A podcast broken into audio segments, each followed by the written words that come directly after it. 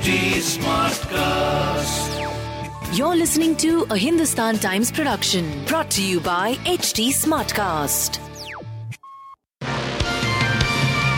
Hello, these are the top news for the day.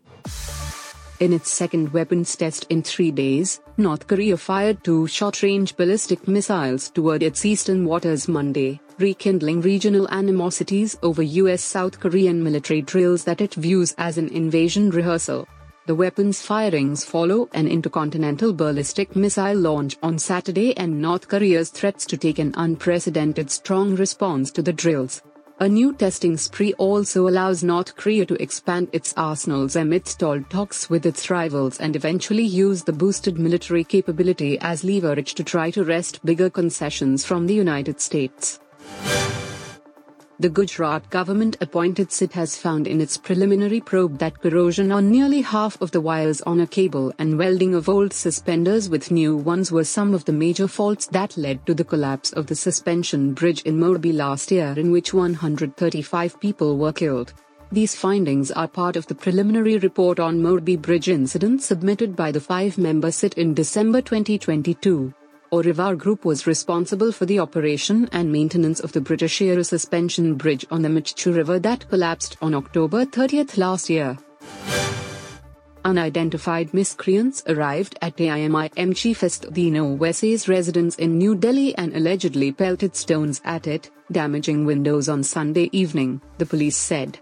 Following the incident, the A I M I M chief approached the police and lodged a complaint. In his complaint, Owaisi alleged that stones were pelted at his Delhi residence by some unknown miscreants. The incident happened at his Delhi residence on Ashoka Road around five thirty p.m. India opener K L Rahul on Sunday kept his place in the test team for the remaining two matches of the Border Gavaskar trophy as the selectors announced an unchanged squad following the six-wicket win over Australia in Delhi. With Shubman Gill warming the bench, Rahul's scores so far in the series read twenty, seventeen and one. The opener also endured a lean run in Bangladesh last year when he led the side in the two Tests eras. Interestingly, he was the designated vice-captain for the first two Tests against Australia, but no deputy to Rohit Sharma has been named for the last two games. The third Test will be played in Indore from March first and the fourth in Ahmedabad from March ninth. Austin Butler, who played the legendary singer Elvis in the movie of the same name, won the BAFTA twenty twenty-three for Best Actor, while Kate Blanchett won the trophy for Best Actress for the movie Tar.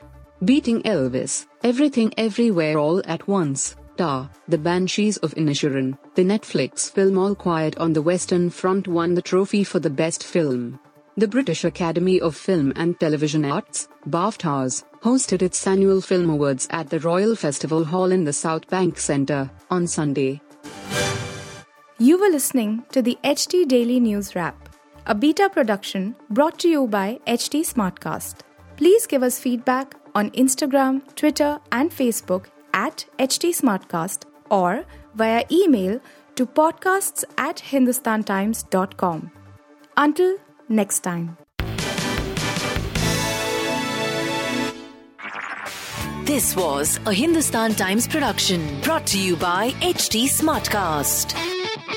H T Smartcast.